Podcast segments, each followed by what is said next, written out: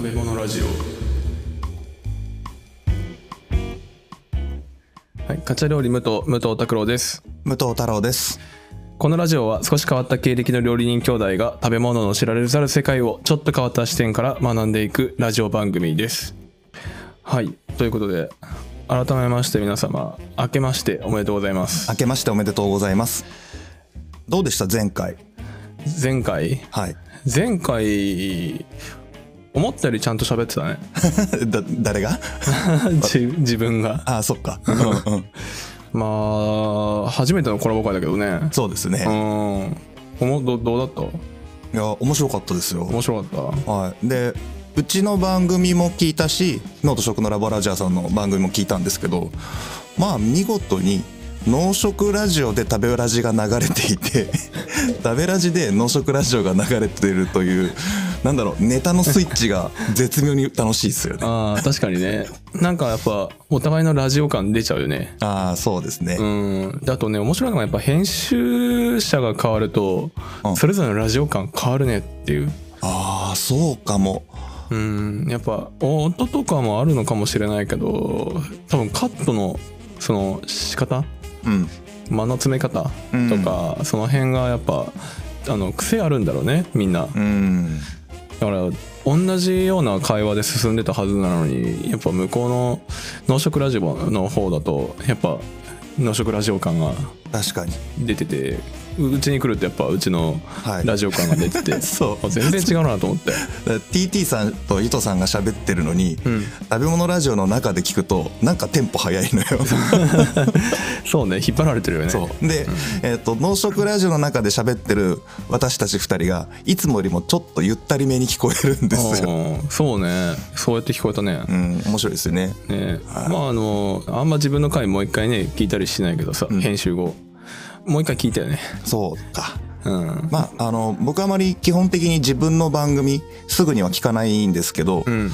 農食ラジオさんは最新回ずっと追っかけて聞いてるので、うん必然的に流れてくる よね自分の声あが、自分の声がね そうそうそうあーまあそうなるよねはい、ただの一リスナーですのでそうなっちゃいますねうん、まあでも4人ってちょっと難しいところもねオンラインっていうのもあって、うん収録自体もタイミングがとかうんあの話しづらいなっていうところもあったんだけどどうしてもね会話かぶったりとかするからねうんだけどまあ面白かったよね、うん、なんか盛り上がりやすか った、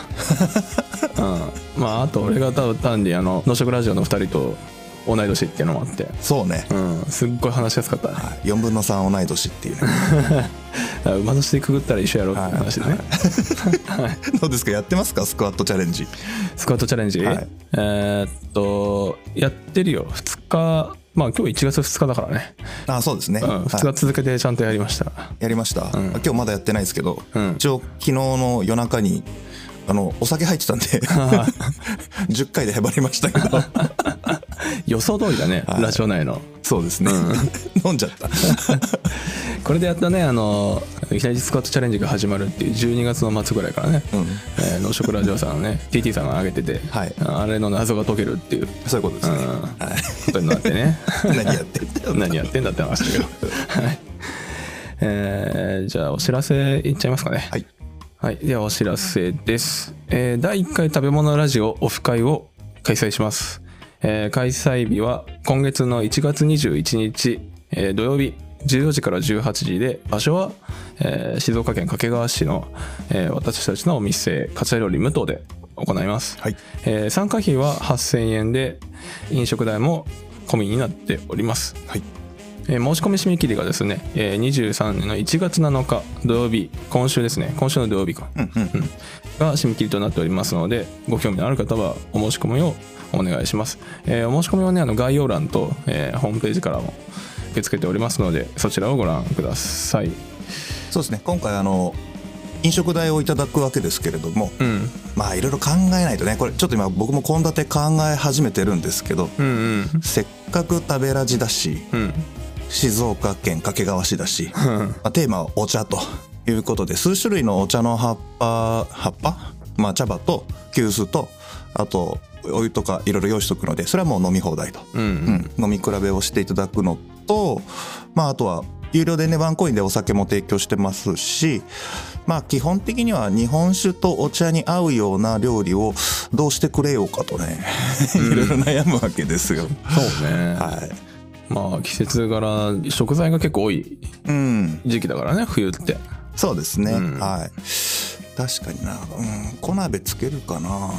何が美味しいかな。魚焼くのも何がいいかなとかいろいろ考えてますね う。んうんうんうん。ちょっとその辺まだ当日まで献立に関してはこうご期待ということになりますが、まあいろいろと考えますので、その辺も楽しみに来ていただければなというふうに思ってます。はいまああとこれはもうサポーターさんの話になっちゃうんだけどサポーターさんはこのオフ会の後に、えーサポーター限定のオフ会を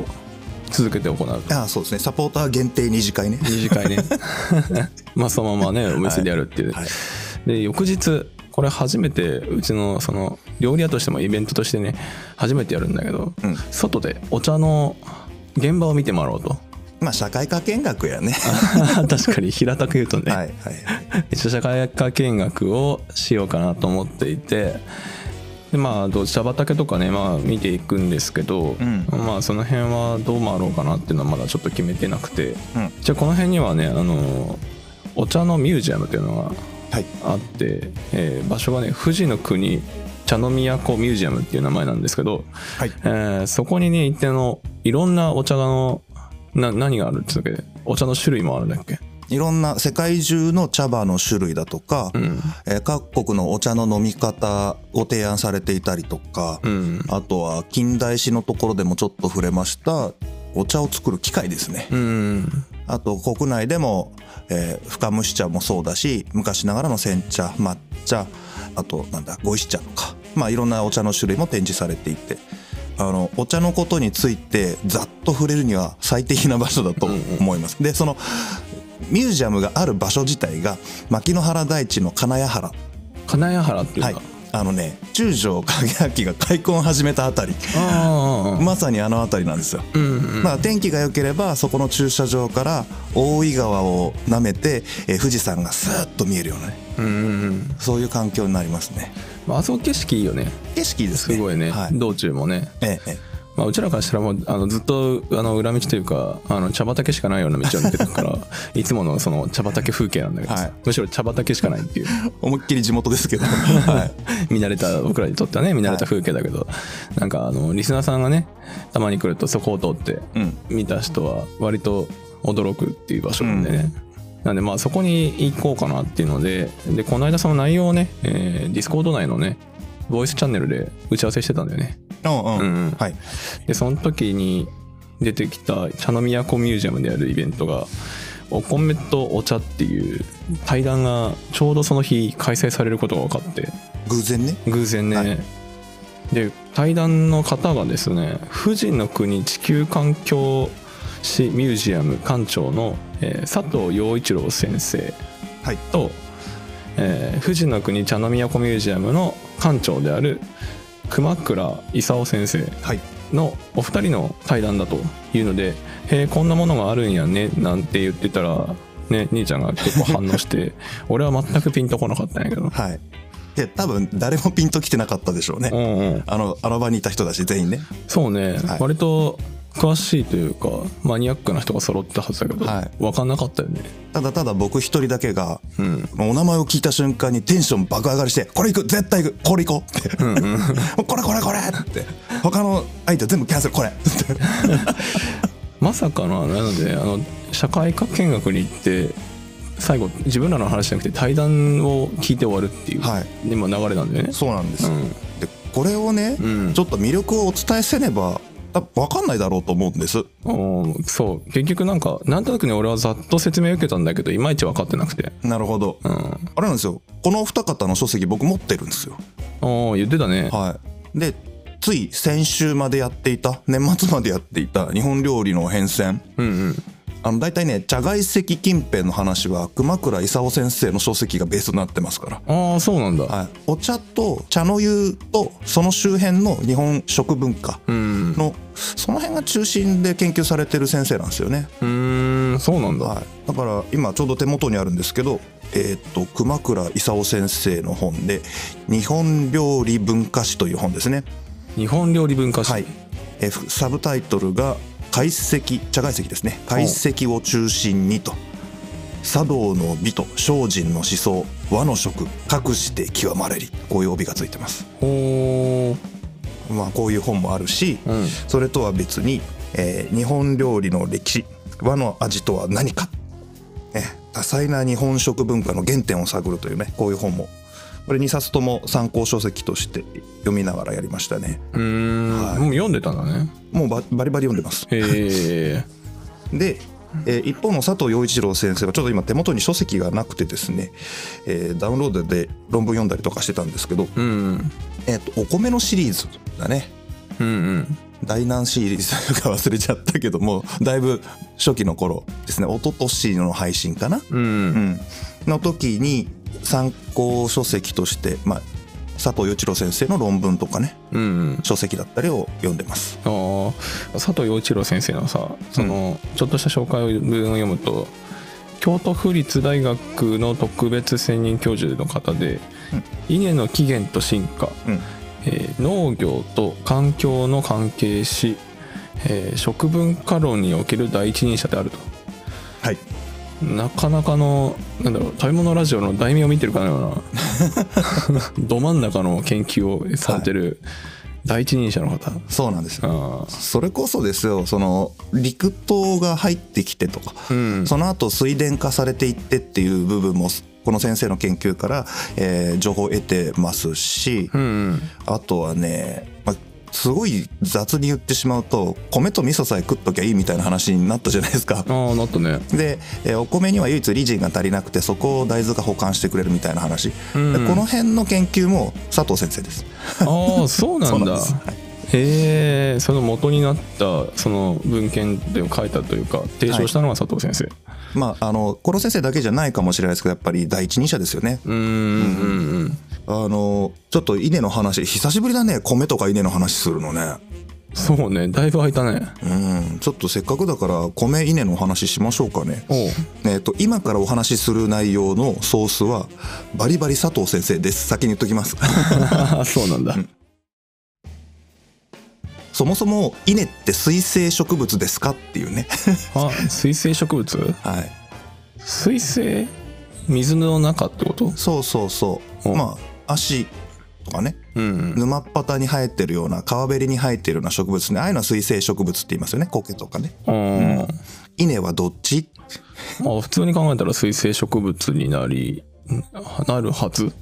と思うじゃないですか、それって本当かって言ってますねあーあの日本にはない種で浮稲っていうのがあるんですね浮きねうん、だから東南アジアだろうね水深何メートルみたいなところに生えてる稲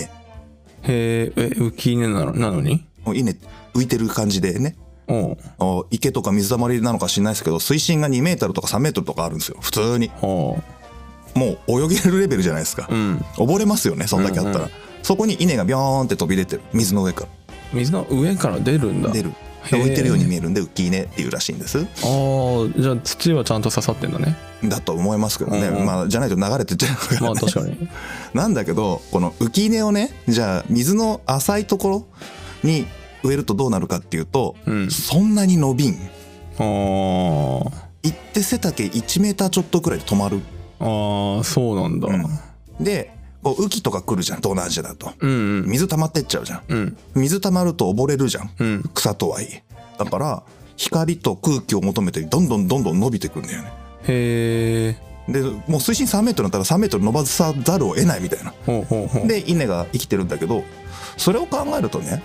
水がない時には普通に元気にすくすく育つ1メーターちょっとの植物だってことを考えるといやそんなに水いらんことないみたいな話をねうんうんしてるしまあそれの端的には現れてるのが陸島なのかなうーんそうなんだ、田んぼじゃないですもんね陸島ってね田んぼじゃない畑どっちかっていうとああまあ陸島だからねそう陸だからか水稲ってね水稲って書いて水稲陸稲って書いて陸稲ねうん、で今だとさもう水筒だらけになっちゃってるから例えば縄文時代とか弥生時代の発掘するの遺跡とかを見るとなんか縄文時代は稲がなかった米がなかったみたいな言われ方もされるし、うん逆に弥生時代になるとああのやたらと田んぼだらけじゃんみたいなうんうんそういう言い方をされるんだけれどもうんうん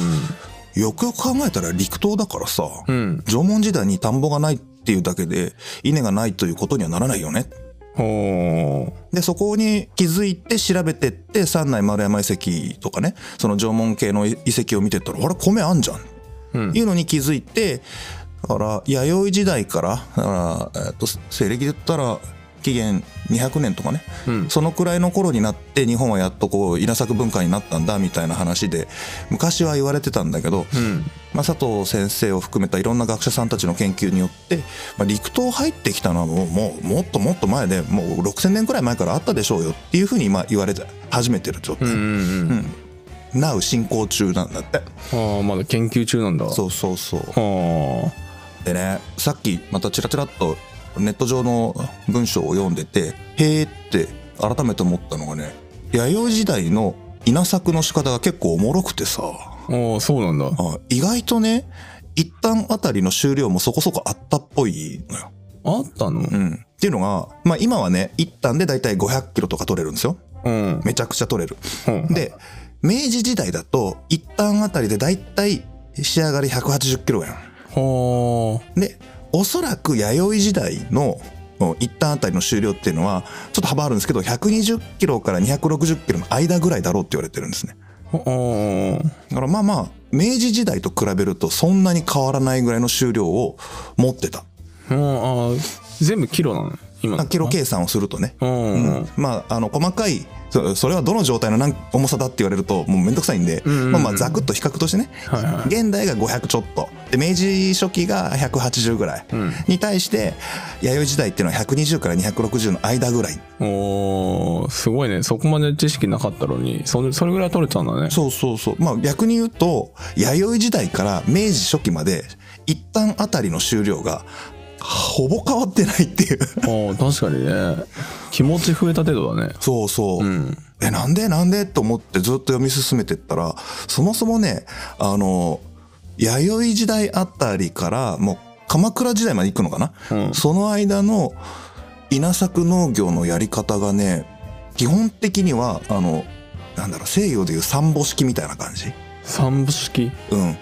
ああなんか、ま、回すやつだっけそうそうそあうの3種類を順繰りに回して球根させたりするやつだっけそう休校させるっていう仕組みなんですようんであのぐるぐる同じ場所を回っていたかって言われるとそれは謎なんだけど、うんうんうん遺跡上分かってないから、うんうんただその1年2年3年ぐらいこう連作していくと自力がどんどん弱まってきちゃうじゃんう。んうんでいらん雑草もバカバカ生えてきちゃうしはその稲が毎年生えるからこれはラッキーって言って稲を食べたい虫とかガンガン来ちゃうじゃん。はいはで病気も集まってきちゃうしいはいうんそしたらその土地で稲作るのやめるのよ。へえでちょっと離れたところにお引っ越しああ、うんそういうねそう今年こっちで作るわっつってうんそうするとそこは新しい土地だから地面に力があるから、うまんあすくすく育つじゃない。うんでまた1年か2年かやっていくとまた次の年別のとこ移っちゃうのねうんうんそういうぐるぐる動き回るう稲作をやってたのがもう弥生時代も奈良時代も飛鳥時代も自分は逆になっちゃった、えー平安時代もずっとそんな感じらしいのよねへえめっちゃ大変だねでもそれそうなんだよねだって水田だからさ水とかどうしたんだろうねねまあなかなか大変だったとは思いますよ、うんだから陸島もあったし水田もあったしみたいな感じだろうしうんで考古学的にはおそらくもう弥生時代とか飛鳥時代まではそのお米バリバリ中心のうん生活をしていたわけではなさそうって言ってるんだよね、あーそんなにお米がメインではないうん、特に弥生時代なんかはもうどんぐりとかキノコとかねああ言ってたね木の実が結構中心だったような話だっけねあったかいし そもそも、あーあーそうかあったかいんだっけうねん、で森に行ったらさもういくらでもあるわけ食べ物なんかあーまあ今の熱帯地域とまでは言わないけどまあタイとかあのぐらいの暑さまではいかないけど近いものがあったのかあなったかもしれないね、うん亜熱帯って言われてたからううんんうん、あもうなんだ森が食料庫みたいになってるんでうんうんうんで全然いいわけそれで確かにはいだからお酒なんかもさ、あのくるみとかどんぐりとか使って作ってたりするわけでしょ、うんなんかそういう状態なのでまあそこまでではなかっただろうってでその弥生時代の、まあ、例えば静岡のトロ遺跡とかねの遺跡を見ると発掘したところであの水田に足跡が残ってるっていう遺跡がやっぱ出てきたんだってやっぱうんだからあこれは人の足跡があるから水田じゃねえのみたいな話ででそれがもうやたらと水田だらけだから田んぼだらけだからうんこんな面積で田んぼやってたんだすげえなって話だったんだけどどうやら休校システムだから同時に全部を作ってたわけじゃないっぽい。うんでどうもねこう歩いたというよりは多分走ったんじゃないかなっていうぐらいの歩幅だったりするんだってへえでもそれってさ水田の中で走んないじゃん普通考えたらさ走んないね何やってんのかなってのはこっから完全に空想なんだけど休耕地じゃんうんうん水はは張られてしまうよね自然にうん勝手にうん土壌がいたりとかさうなぎがいたりとかさうんするわけじゃんうん追っかけたんじゃない の、ああその足跡うん、そういう可能性あるよねみたいなこと言っててへえてか足跡って遺跡残んだね残るみたいああじゃあ堆積物が変わったりとかするのね、途中でねそういうことなんだと思ういやーでもなんか足跡を見ただけでも面白そうだよねうんあ本当だねなんかその追いかけてる足跡どんな感じなのねトロ遺跡にあんのかな行ってみようかなまた確かにトロ遺跡なんか静岡市内にあるから行こうと思えば行けるけどさうん最後行ったの小学校にちらっと行った記憶があるぐらい僕はね8年前に一度ちょろっと寄り寄ったぐらいですねあ帰ってきたら行ったんだへ1回だけ、えまあ、ためらじ始めるよりもずっと前ですけどうん何せ僕あの生まれたところ掛川市じゃなくて、うんまだこの掛川のお店ができる前に生まれてますんでああそうね僕が通った幼稚園はトロ遺跡から100メーター200メーターぐらいのとこにあったんでああそんな近かったんだ、はいだからトロ遺跡の田植え祭りとか僕幼稚園の時に出てますよ泥んこ遊びとかへえそんなのあるんだねあるある、へはいえ幼稚園児がねなんかズタ袋を切ってさ、うんなんか昔の衣装っぽい仮装をして、うんでそれで泥の中にまみれて相撲をやったりとかそこであの稲をね昔の古い稲を植えてみるとかいう体験をやったよ、へえそんな体験あったんだね、あまあ、あの辺出身なんでもともと 僕はあそうなんだそまあそれは知ってるんだけどさまあその辺ちょっとね興味があるんでまた見に行ってみてもいいかな、そうね、まあうん俺静岡市内は知ってるようであんまり知らないからああねそうだねちょっと話戻すようんうん要はその休耕地で魚とか貝が取れるんでお米と,、えー、と魚の文化魚の文化がセットになっていくっていうのが、あの今回のシリーズの冒頭でも出てきたですよね、うんうんうんあの前回の豆腐のシリーズでもその話したと思うけどうんうんああそうかなるほどそういうことかってあ休耕地ねなるほどはいはいってでこの休耕地がその雑草と戦うメカニズムとしてめっちゃいいらしくってああそうなんだで雑草めっちゃ大変じゃん大変だよ今はね農薬とかで雑草生えないようにしてるけど、ん水田ねうんあれあの隙間の雑草取るのバリ大変くない大変あれめっちゃやったけどね結構ねなんだろうちっちゃい草からもちろん始まるからさ雑草、うんうんうんあの水の中にあるじゃんああそうねでなんかちっちゃく見えるのねうんで小さい時だったら手でちょこちょこってこうこねればうんあの浮いてくるわけだよああなるほどなるだから楽だなと思ってはいたの最初、ほど、うん、だけどあれあっという間に伸びるからさめちゃくちゃ伸びるの早いのねあで増える量が尋常じゃなく増えるからさもうね一旦やる頃にはやっぱ腰が痛くなるからあああまあ、一旦もでやってなかったけど、よんうん4世ぐらいっていう結構狭いは狭かったはずなんだけあどーそれでもね腰痛くなるからまあこんぐらいだったらまた今度でいいやと思うと、うん23日後にはもうね全部元に戻うっていく、んでそのうち追いつかなくなるっていうぐらい早いそうかななんかなんだろうねまあす昔は手で買ってたから、うん最悪ね多少あっても避けながら狩るとかはできたのかもしれないけど、うん今機械だからねまあねあれ雑草購入したもんねいやいいのかまあ別にあのほあの先端のもみをね分離する機械があるからあそっかそっかあの混入自体はまあその泡とか実がなっちゃうと多分大変なのかもしれんうんなるほどねけどまあどっちかっていうとその淡い冷えの方が育ち早いから、うんうん水切ったあと水を止めて、うんあと止めた後に勝つんだよねそっちが、ああなるほど背ね丈でで、周りがちっちゃくなるっていうああ栄養持ってかれちゃうのね、うんなんかねその中世だから、鎌倉時代平安時代の農業システムを見ていくとね、うん。まず草の中にもあの雑草とはいえ有用なものあるじゃんって話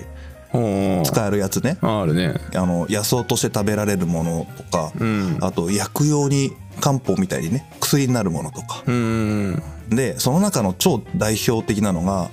特にあぜに植えるタデタデタデ食う虫も好き好きなあのタデよタデってあの辛いやつ。辛いやつ、うん。あゆとかにつけるタデ酢のタデおーおー、タデだよね。あれね俺もちょっと簡単にしか調べてないんだけどどうやら葉っぱの中にあの辛みが殺虫成分含んでるんだってああ、辛みね。うん唐辛子みたいな。そうそうそうだからあれがね虫めっちゃ嫌がるんでだからあぜに植えといて防虫に使ったりとか、んあとはほらさっきあの水田漁業って話したじゃんおお。魚取ってくるでしょうん。あれをうんその魚類を食べる時に言っても淡水だからさ虫湧くじゃん湧くね。でそれが体に入ってしまうと怖いので、うんだから薬味としてタデを食べるんだってああ、そうなんだ。ああなるほど淡水魚のアユとタデのコンビってそういうことかって思ったよねあー、あれ毒消しね。はいはいはいああ。ちゃんと理にかなった毒消しらしくってはいはいはでまあ代表的なのはタデだけどそういった薬用のものとかをあえて残しとく取らない、い。うんでちょっと役に立ってもらうみたいな発想があったとうん。ああ、刺身のつまとさっそう一緒なのね。ねおもろいねうん。うんでこれが一つの発想ねもう要は考え方をくす雑草はダメなものじゃなくて雑草にも有効なやつがあるからこれは取らないで残しとけっていうもう単純に考え方を変えてるだけだようね、ん。これが一つともう一つは休校システムがやっぱそうなんだよねうん。そもそもさあの自然ってほっとくと植物バンバン生えるわけじゃんおお、入る。でそれを人間の都合でお前ら生えてくんなっつって抜いたりとか防いだりしてるわけでしょ、うんうん。これ自然の説に逆らってるわけじゃないそうだね。これに逆らわないっていう発想をしてるわけ、逆らわない。はい、もう生えるんだからしょうがねえだろっおお。て もう無理しないおお。でさっき言ったようにあの1年目とか2年目とかはねもう邪魔だから取ったりしながらちゃんと育てるのよ大きくなってほしいから、うん。もうもうどうせ自力弱くなってくるじゃんそうすると雑草増えるわけだよね逆に、おお。うはいん、雑草も増えてきちゃうはい。したら休耕地にするよねやめたああ、わかりやすくね。目、なんか目印じゃないけど、うん目安として使ってたってそうことそなのうか。そうしたらやめた後の休耕地どうなるかっていうと、うんもうあの稲植えてないから、ん人間が稲を植えてないから稲の残りがみたいなのが生えてきたりとか雑草が生えてきてまあ大体最初1年草だよねうん。雑草といえばそうだね。だけど2年目か3年目くらいになるとなんかしないけど急に多年草がバラバラバラって出てくるじゃんおお、確かに。ね雑草ってなんか不思議なもんで、うん。一年草の後に多年草がやってくるっていう妙なサイクルを持ってるわけじゃんおーなんかあの自然淘汰みたいだけどねやっぱ多年草の方が強いんだなと思う時がある、これほっとくと今度ね多年草が負け始めんだよねおー干木が生え始める干木あ干木って言ったら分かんないかあのちょっと背の低い木あるじゃんああーツはいツジとかね、うんうんあとまあ僕らで言ったら南天の木とかさ、うんああいうちょっと背の低いな貧弱系の木だよおーおーおーこれがやってきてで今度こいつが淘汰されて最終的にでっけえ木が生える森に変わるわけじゃんはいはいは大きな流れでいくとねい確かにでこれこのこのサイクルを見ていくと多年草が出てきた頃には一年草がやられて負けてるので、うん一年草は、まあ、ほぼゼロみたいにいなくなるわけでしょ。うんで今度漢木が出てくる頃には多年草もいなくなっていくわけだんだんと。おーおーででで今度漢木がバーって入ってくるぐらいになったらもうもう雑草の種ないよねおーうんみたいな状態になる大体これで10年くらいのサイクルらしいのよね。はあ、はあはでここまで来たら焼き畑やるの。あ、そのタイミングでやるんだそうそうするとだって雑草の種子ないじゃんもううんうない乾木燃やすじゃんあは灰ができるじゃん、で土と混ぜんじゃん、あうんおおいい畑できたねみたいなへえ賢いねまあ10年かかるけどそうそうそうだからそういうでっかいサイクルで休耕地をぐぐるぐる回していく仕組みだからああいうでっかい荘園みたいなところでうんぐるぐる回していくんだってああそういうことなんだいやなんかすげえね1年ごとじゃないんだねやっぱねみたいよだからうんちょっとずつ引っ越してくんだけどそうのん三本主義って言ったけどその3箇所でぐるぐる回るとかではなくてうんもう多分もっともっと細かいろんな なんていうの何箇所もあってそこのサイクルで回ってくんじゃないおーそういうことになるねもしかしたらこれ俺想像ねサイクルですらないかもしれないはあの単純に移住みたい な移動みたいなあそうかまあそれぐらいの規模になっちゃうよねなっちゃうよねだってもう監獄になるまでほっとくっていうのは、んもう休校地どころか捨てた感じに見えるもんねパッと見ね見えるねうんそういう感じでどんどん行っちゃうんだねうんうんうんうんそういうことかなんで監獄になった頃におあれはすごいぼちぼちんじゃないっていうおー確かに10年ぐらいだったら覚えてられるもんねうんそういうことなんだってへえこれはねあのやっぱり農民とか庶民とかが土地を持つっていう感覚がなかったからってもあると思うんだよね、うんうんうんうんあの高知公民政策でね、はうん、だって土地は基本的に天皇のものだかいらああそうねでそのうちになんか有力の貴族とかね武士みたいなのが出てきてこのエリア一体俺のものみたいになっていくわけじゃん、うんだんだんと。うんだけどそのエリアがでかすぎるからうんだって掛川市丸ごと荘園みたいな勢 いだよ。まあその話もあったもんねね奈良県丸ごと興福寺の土地ですみたいな。うんまあまあそれは別に休校システムでいいでしょうよみたいな感じで回ってたらしいのね。うんうんうんでこれがあの中世が終わる時に一気に事情が変わっちゃう。ああそうなんだ戦国時代から江戸時代にかけてへえ検地検知対抗検地って社会の授業で習ったでしょ。ああはいはいあれあれ。ああそういうことかでこれは寿司の時にちょっと出てきたけどあの石高制ってやつね。うんうん徳川家康がこう導入した石高制ねうんあれ何やってるかっていうとこの土地は誰のものってのを明確にするわけじゃんうんでこれはお前のものだからお前の土地なってで決まるわけじゃんはいはいでここに石高制が入ってくるんだけどこれは税金のシステムだよね単純にねうんうんうんで この税金のシステムがすげえのがもう前にも何度も出てきてるけど土地面積に対してかかってるわけうーん土地面積ねそうなんか何平方メートル持ってるんでだいたい想像でこのぐらいの米取れるよねだからこの面積だったらこんだけ米出せよって決まってるわけうんう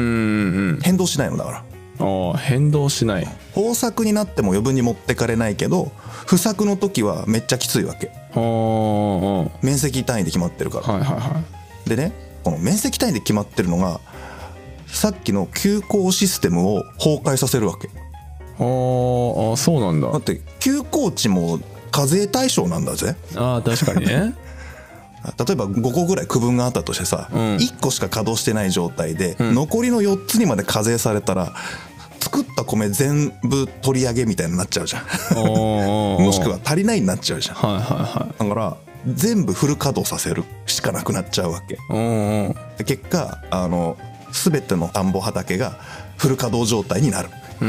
んまあしょうがないもうねしょうがないよね、うんそしたらさもう100%出てくるの連作障害よねああ連作障害もう3年目とか4年目になったらどんどん地面の力が弱くなっていくから、んあんま育たなくなるよねああまあお米もあるんだねうんあるみたいっへえていうのもそれまでは灌漑の仕組みがそこまで整備されてないから、うんその戦国時代のそのお城をいっぱい作ったりとかいう土木技術が出てきてやっと灌漑技術がまともに稼働し始めるみたいな感じ、ああまあそれそううかん、そうね水を運ぶってめっちゃ大変だもんねめっちゃ大変だもん、うんだって掛川なんかさ例えばうちのあるところなんかでうん畑田んぼやるのめっちゃ大変だと思うよ大変だろうね川めちゃくちゃ遠いしさ、うんで裏の池だって人工池じゃん、人工池だうねん、でこれを掘る技術がない時代って何もできんのよねうんうんでそれがあの戦国時代から江戸初期にかけてできるようになっていくので、え1個の土地で水田方式がもう確定されて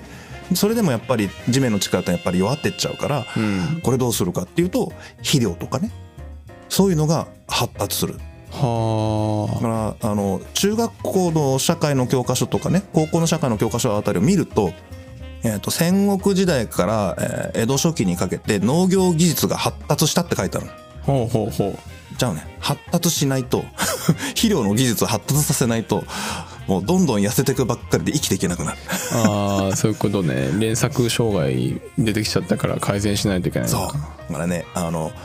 技術が発展したことで肥料入れたら今までが100だったのが105になる110になるってイメージじゃなくて、んマイナス分をギリギリ回復できるかどうかみたいなああそういうことかそういう意味の技術として農業技術が投入されてってるんだってうんうんうんうんだから一旦あたりの収量全然増えないまんまいくっていう ああ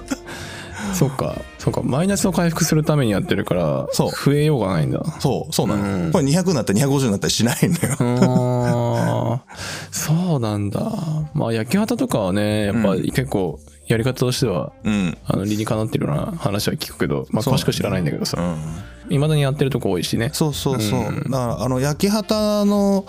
ことを安易に批判するのは危険で、うんまあ、実際そういう論調の記事とか見かけるのよね。うんうん。なんだけど、それっていうのは、もっと広大な面積で、一旦あたりの収量がそんなに求められてないうん環境で、ぐるぐる回してるうちの一個の焼き畑だから、うんそれは問題がなくて。まあ10年間そこに草木生えてるからねそうそうそう。うんどっちかっていうと問題なのはその森林を丸ごと何ヘクタールとかの単位でドガーンって焼いて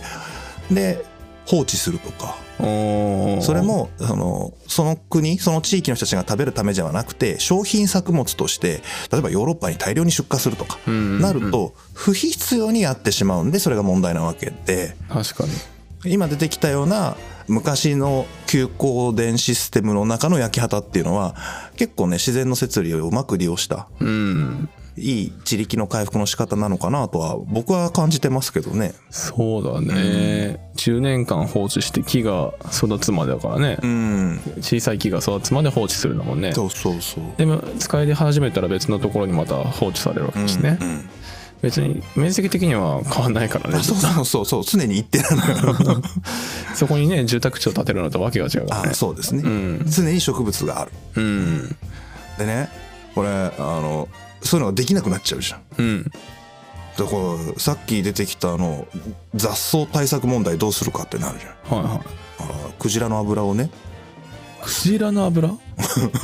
あれを取ってきてね うん水田に垂らすわけですよ。 水田にクジラの油油膜が張るわけじゃな いですか。ああいいわかるね雑草とか虫が生きていきにくい環境を作るとかね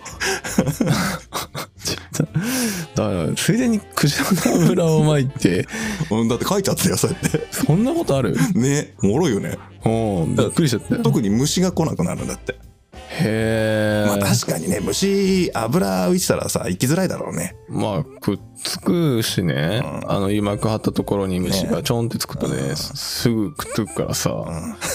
いやそうだけどその発想はなかった ねうん、すごいこと考えるよね すごいことだねてかもったいねみたいなねうんで最終的にあれよあの雑草はねうん人力で取る 結局人力なん結だ局 いやまああの油をまくところまでいいとして、えそこに自分が雑草抜きに入るのがすごく嫌だねねなんかねあの面白いなと思ったのは、うん結局農民の矜持というかあの美徳みたいになっちゃうねほあのちゃんとね稲の世話をするのに自らの手で雑草を取るっていうのが素晴らしい勤労だとうはあはあはあはいう美徳になっちゃうんだよねあ美徳なん だ掃除と一緒かそうそうそう、うんそれをみんながやるから結果として日本全国の田んぼでは人力で雑草を取るが大流行する流行流行とかあんだね草引きの知らんけど流行かどうかは知らん けどまあそういうことになっちゃってくるんだよへでさこっから先あれさすが佐藤先生だなと思うのがえうん多分ここで終わらないんだよほ普通だったらここで終わっちゃうんだけどううんこれをねパッと目線を移して東北に話をすっ飛ばしてるんでねお今までどの辺の話なのまあ大体ひ関東から西日本にかけてが、まあ、中心がね京都だからもともとほらああそっかそっか奈良とか京都じゃんうんでそれがま鎌倉時代になって鎌倉までで飛び火していって、あうんで江戸時代になってどんどんどん広がっていくみたいまな、あ検知してる時点であれか、うんあの東京とかあの、まあ、関東とか関西のあのこの辺のね中心地なんだろうねなんだろうね、うん、これがまあもともとね東北にもたくさんの人たちは住んでたしあのもう縄文時代からいるんだよもちろん三内丸山があるぐらいだからうんいるんだけどあの文化違うのよ本来ああ、文化が違う。違う大体さほらあの中世になって気温下がるって話したよね鎌倉時代あたりからああ、あったね。室町戦国江戸になった頃にもだいぶ寒いぞみたいな話でしょうん。だからさ東北がね米作るような環境じゃないわけはあ、あもう東北では無理なんだ。もともとだって稲ってのはさ亜熱帯植物なわけだから まあ ね。そいつがあんな北の寒いところで育てられんのかっつったらそれは難しいわけでしょはあはあは今はね品種改良とかいろんな技術でもってできるようになって大水田地帯できるようになったけど、ん当時はないわけあ。うん。じゃあ何食ってたのって言ったらやっぱね穀物の中心は麦とそばああ、麦とそばね、よく聞く。だからあっちの方があのそういうの得意なんだよねやっぱねおー麦食文化が中心だかああ、そういうことねら。もともとうんうん。なんだけど石高制導入したからお前ら全員米で納めろって話になっちゃったじゃああ、なったね。んだからねしょうがねえから水田やんのよああ、やるんだ。やるのよそのために。そうで人選抜をしてさこれがちょっとこう寒さに強いちょっと寒さに強いってのをずーっとあの何十世代にわたってやっていくわけじゃん、うん。へそのうちにこうだんだん生えるようになってくるえ。だからそれねお米のシリーズの時にもちょっと触れたのかな味噌の時かな味噌汁第一シリーズかなんかで話してるんだけど、うん。宮城県仙台うん。伊達政宗伊達政宗ね伊。達政宗が生きてた時代は宮城は米どころじゃないおお、味噌汁の回だ。味噌汁の会だうね、ん。だから大豆で味噌作ってそれを商品化させてみたいなはあ。だから米麹あんまたくさん使いたくないじゃん食べたいから、うんうんそこまで一大工作地じゃないから、うんうんだから米麹の量を減らして大豆の多い仙台味噌っていうのができるわけじゃんああ、やった ね。た第で一しょシリーズだね。でこれが徐々に徐々に農業技術が上がっていって今では宮城県ドーンみたいなああ。米どころですみたいになっていくわけでしょうん。さあこれが結構えぐいわけ要はその間がああ、間がね。今はいいけどまあね、あれ、お米の、お米が貨幣みたいな扱いだったからね。そだから、まあ、お金作らんとどうにもならんっていう。そういうことそういうことまあそこまでいかな、そこまで求められなかったら、ううんやってないよね、多分ね。もうちょっと他のこと頑張っていいじゃんうん、てか、まあ、麦やってるよね、普通に。無理くり米文化をグワーっていくわけその国高制によってやらざるを得ないからうん。うんそうするとやっぱあの北国はこの品種がいいよねみたいなことになるじゃんうん。で西日本はこの品種がいいよねって言ってその食料の多様性が失われていくわけ、うん。は悪い言い方をしちゃうとんはん。米の単一化されてくるよね米でねああ、単一かねうん。種類が減ってくんです。そうそうそう食べるものの種類がうん。偏っていく、でああ、そういうことね。思いっきり米偏重文化が、まあ、この時代に確立していくわけだよはだから日本は米食いになっていくのはこっから先なのねあ。ああ、一日四号か。あーってもうとにかく米食うみたいな、うんうんうん。いうのがもう江戸時代にブーストしていくわけですさはいはいはでこれがすごいのがこうなって多様性が失われたことでい。うん。 飢饉が来たら一発ドカンなの確 かに米取れなくなったら一日の食料の8割ぐらいは失うことだもんねだから一緒に麦もそばも同じ量作ってたらうん3分の1削れただけだからまあ生きていけるのよね確かに8で米で、えー麦とそばが11だとするじゃんうん8飛んだらやばいわけだよねそうだねそれが江戸時代にいっぱい出てくるなんちゃらの大飢饉ってみんもう大体それなのよね。あーあーそういうことなんだ、だから米騒動とかさ米に関する暴動とか飢饉とか多いんだねもうだって米もうななんだろう俺たちの食文化超米偏重主義だから さ確かに米なかったら生きていけないからね江戸時代なんかもう今よりもはるかにだからさらにだからねうーんそりゃあ飢饉来たら人も死ぬしうんもうやばいもん天保の飢饉とか興味あったらねあの読んでもらうか、まあ、YouTube とかでもそのちゃんと紹介してくれてるのがあるんで見るといいですよ。おううん、あの元気な時に見て元気な時に心が穏やかで元気な時に見聞きして病むってことが病むからああそうやられるマジで、ああそんなひどいんだねうん、もうカニバリズムの世界になってくるからあーはーもうえぐい話になるはあそうなんだ まあそうなっちゃうよねしょうがないね、うんでここまで行ったのがなぜ佐藤陽一郎先生らしいかっていうと、うん佐藤先生今富士の国地球環境史ミュージアムの館長されてるじゃないうん地球環境史なわけ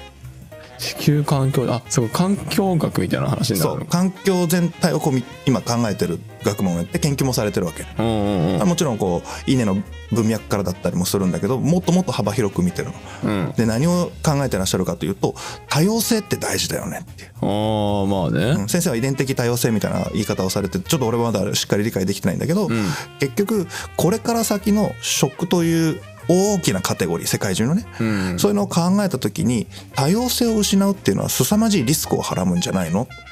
で何が起きたらどうなる何が起きたらどうなるっていうシミュレーションを考えながらあの歴史も紐解きながら考察をして研究をしていくっていうことをされてるらしいね。あはいはい確かに今あの食べてるコシヒカリうんが作られるまでにこう淘汰された弱いとかさ言われてた品種が実はこの先環境が変わったらそれが最強になる可能性があったかもしれないってことなんでしょそうだね。だ大か体らほら、あの、コシヒカリの開発秘話の時もやったけどさ、うんうんコシヒカリってさ、もともとそんな強くねえんだ、あれね。確かに そうだったね、栽培技術でカバーするからいいよねっていうので、うんあの、登場したわけじゃん。そうそうそうね ありゃ、台風来たら一発ドーンだよね。うーんまあでも植物はいまあ植物がなくなるってことはないだろうけどねその時はもう人間死んでるからねうん、まあゼロになることはね、うんないだろうから。だから、えっと、この文章を読んでる時に登場した別の先生ね、考古学の先生が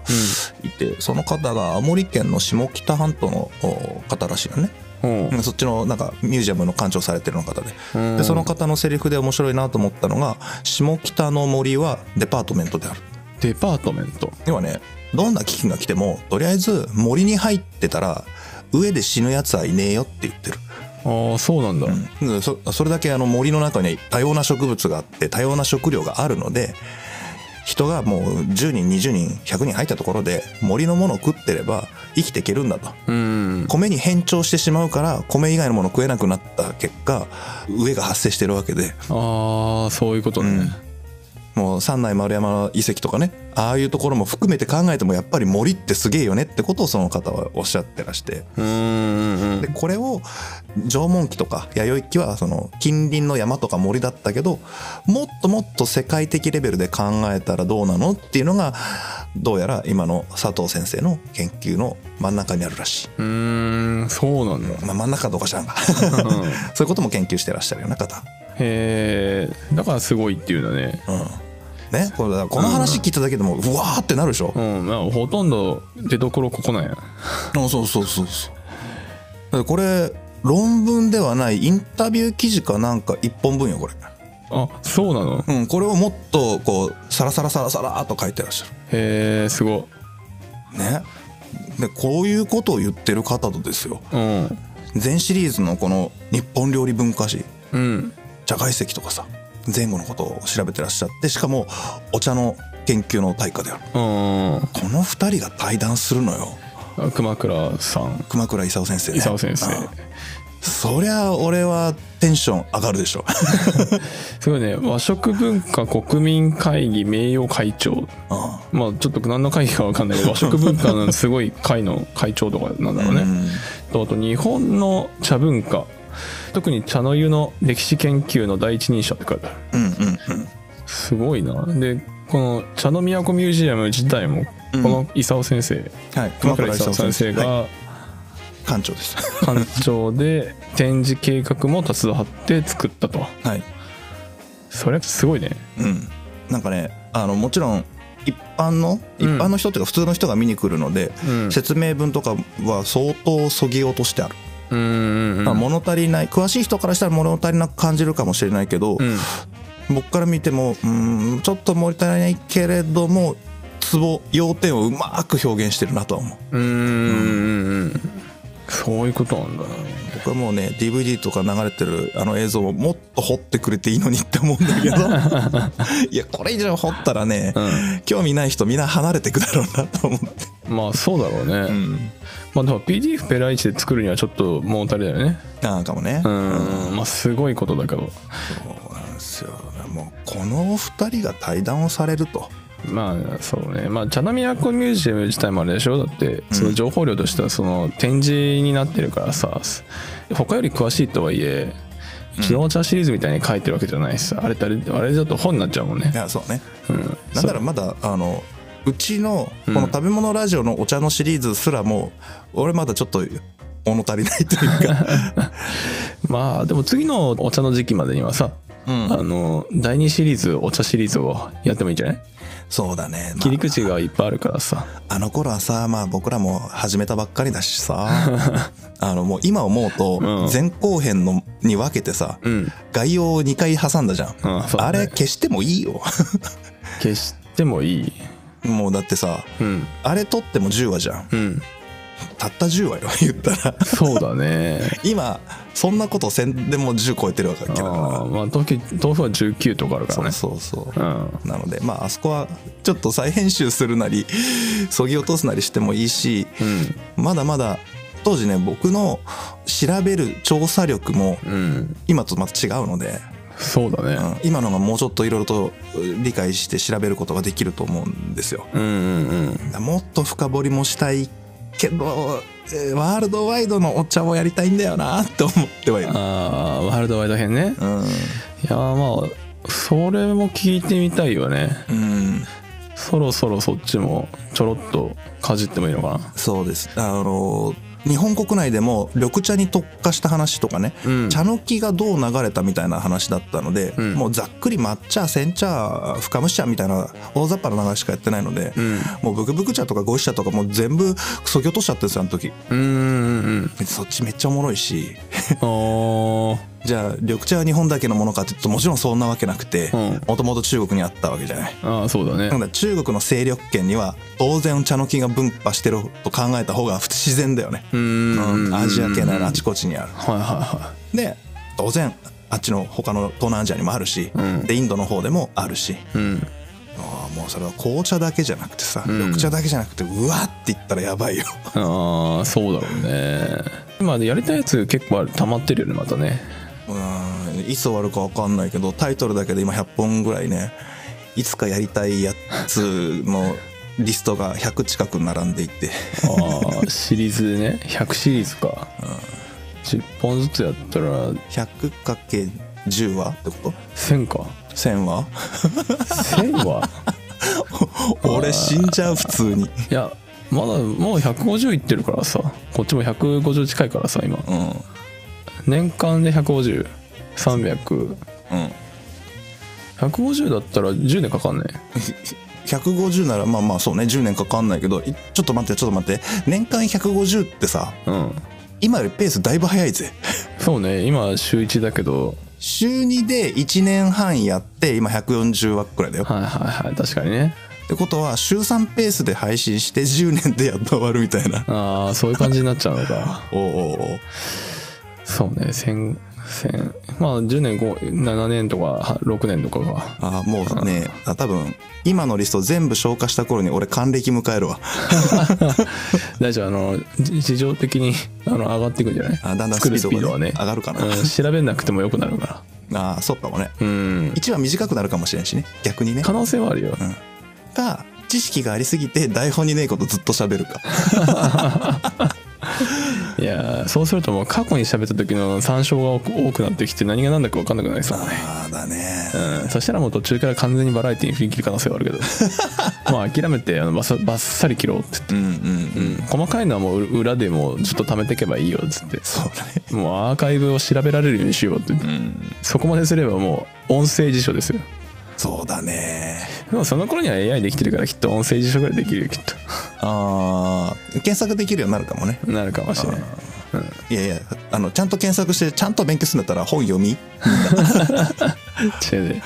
やっぱりあの作業中っていうのはね耳しか開いてないのはこの先もずっと人間の基本性能変わんない限りは無理だからさ確かにまああのあくまでもそぎ落としがかかってますよというのと、あの武藤太郎の試験というのが多分に含まれてますよということはご承知おきください年の頭に改めて申し上げておきます そうねもうなんか俺普通になんか2月とか 1, 月の終わりぐらいの気分だけどまだ1月2日だもんねねなんかあの年始感ないんだよね 今年特にないねなんかいつもと同じテンションはスーッといってるよね うんまあね、2日に撮ってるのどうなのかなとは思う思うけ どね。だって3日配信のやつを前日撮るの大丈夫。月曜ときました。今日聞いたやつ。うん月曜日の朝6時に配信なのね、毎週。うんうんえー日曜日のうん夜10時に収録してて。うん 寝てないねで、日曜日の夜10時って、今日月曜日だから、うん昨日ってことだから、正月だね1月1日の夜10時にみんな集まって、そっから収録してるっていう、えー40代がいます。ので、ちょっと言ってることの意味わかんないなんで月曜ときましたに比べれば、うちらはもう2日だからね。そうだねうん、で家族ですからあっちは友人同士で集まってわざわざやってるわけですか 大変だら大変だそれに大比変だべればうちは割とうんあのそこまでやばくはない、そっかそっかうん、もっとやばいのがいたうんということでちょっとコメントね本当読み上げたかったんだけど、それはまたうん次回以降でねやりましょうあのちょっとしばらくはこういう小ネタと雑談続きます宣言ですそうね次回シリーズの原稿がまだ書き始められてませんそうねあれなのよあのご予約のお客様フグ多いじゃん今この多い時期、ね多いもうフグといえばもうほぼほぼ俺の仕事なわけそうね仕込みから手差引くところまでうんうんうん時間拘束めっちゃあるんよ俺あるね終わった頃にはもう原稿書く気力がなくなってるよねうんまあしょうがないね寒いっていうのもあるしね厨房そう結構体力持ってかれるのよ持ってかれねるこの時期まあ、今一生懸命読んではいるんですけど、うんあとその厨房からの冷え切った体でクソ寒い事務所に座るかって いうそ うね、気持ちの問題もうねこの家夏は暑いとかさ冬は寒いとかさ、うんエアコンがあるだないだと かさどうなってんだよいやーしょうがないねここはねちょっと作りがちょうどねあのバブル期直後ぐらいですからそうねうん上は見見た目はねちょっと和風でちゃんとできてるけど床は全部ねコンクリなんでねそのそう床っしすね床下っていうかうんあ土じゃないからねまあのまだ客間いいよまだマシだから客間は、まあ客間はね客間はちゃんとお客さん入るようにアタックはななるようになってるけどさう普段使ってる我々の事務室うんあそこもともとカウンターだからさああはいはいはいでカウンターというのは足元は冷たく作るものなのよね、うんうんうん特にその調理人が立つ側はああそうねじゃないと食材傷んじゃうから確かにでその元板前が立っていた場所の位置が私の椅子があるところなんですよもうそこ変えたら ちょっと事務所もちょっと位置変えないとね ああそうねそろそろねそうですね、うんということではいまあこんなとこっすかね今日はねそうだねはい、もう1時間ぐらいやってっけどさそうね もう新年早々ね何やってるんじゃって話だけどね、あまたあの質問箱ツイッターの質問箱とあとえーホームページのコメントフォームから質問や感想も受け付けておりますのでしばらくまた雑談が続くとは思うので、はいえーこういうのもねちょくちょく読み上げれる機会が増えるかなと思うのでそうですねああと多分タックもでリスナーの皆さんも忘れてると思うんですけど、ん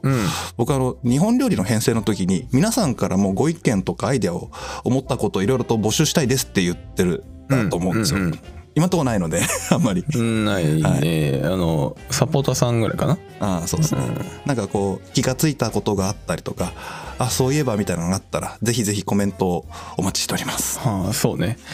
だいぶ先にこのねあの話題が進んだとしても遡って聞いてる方は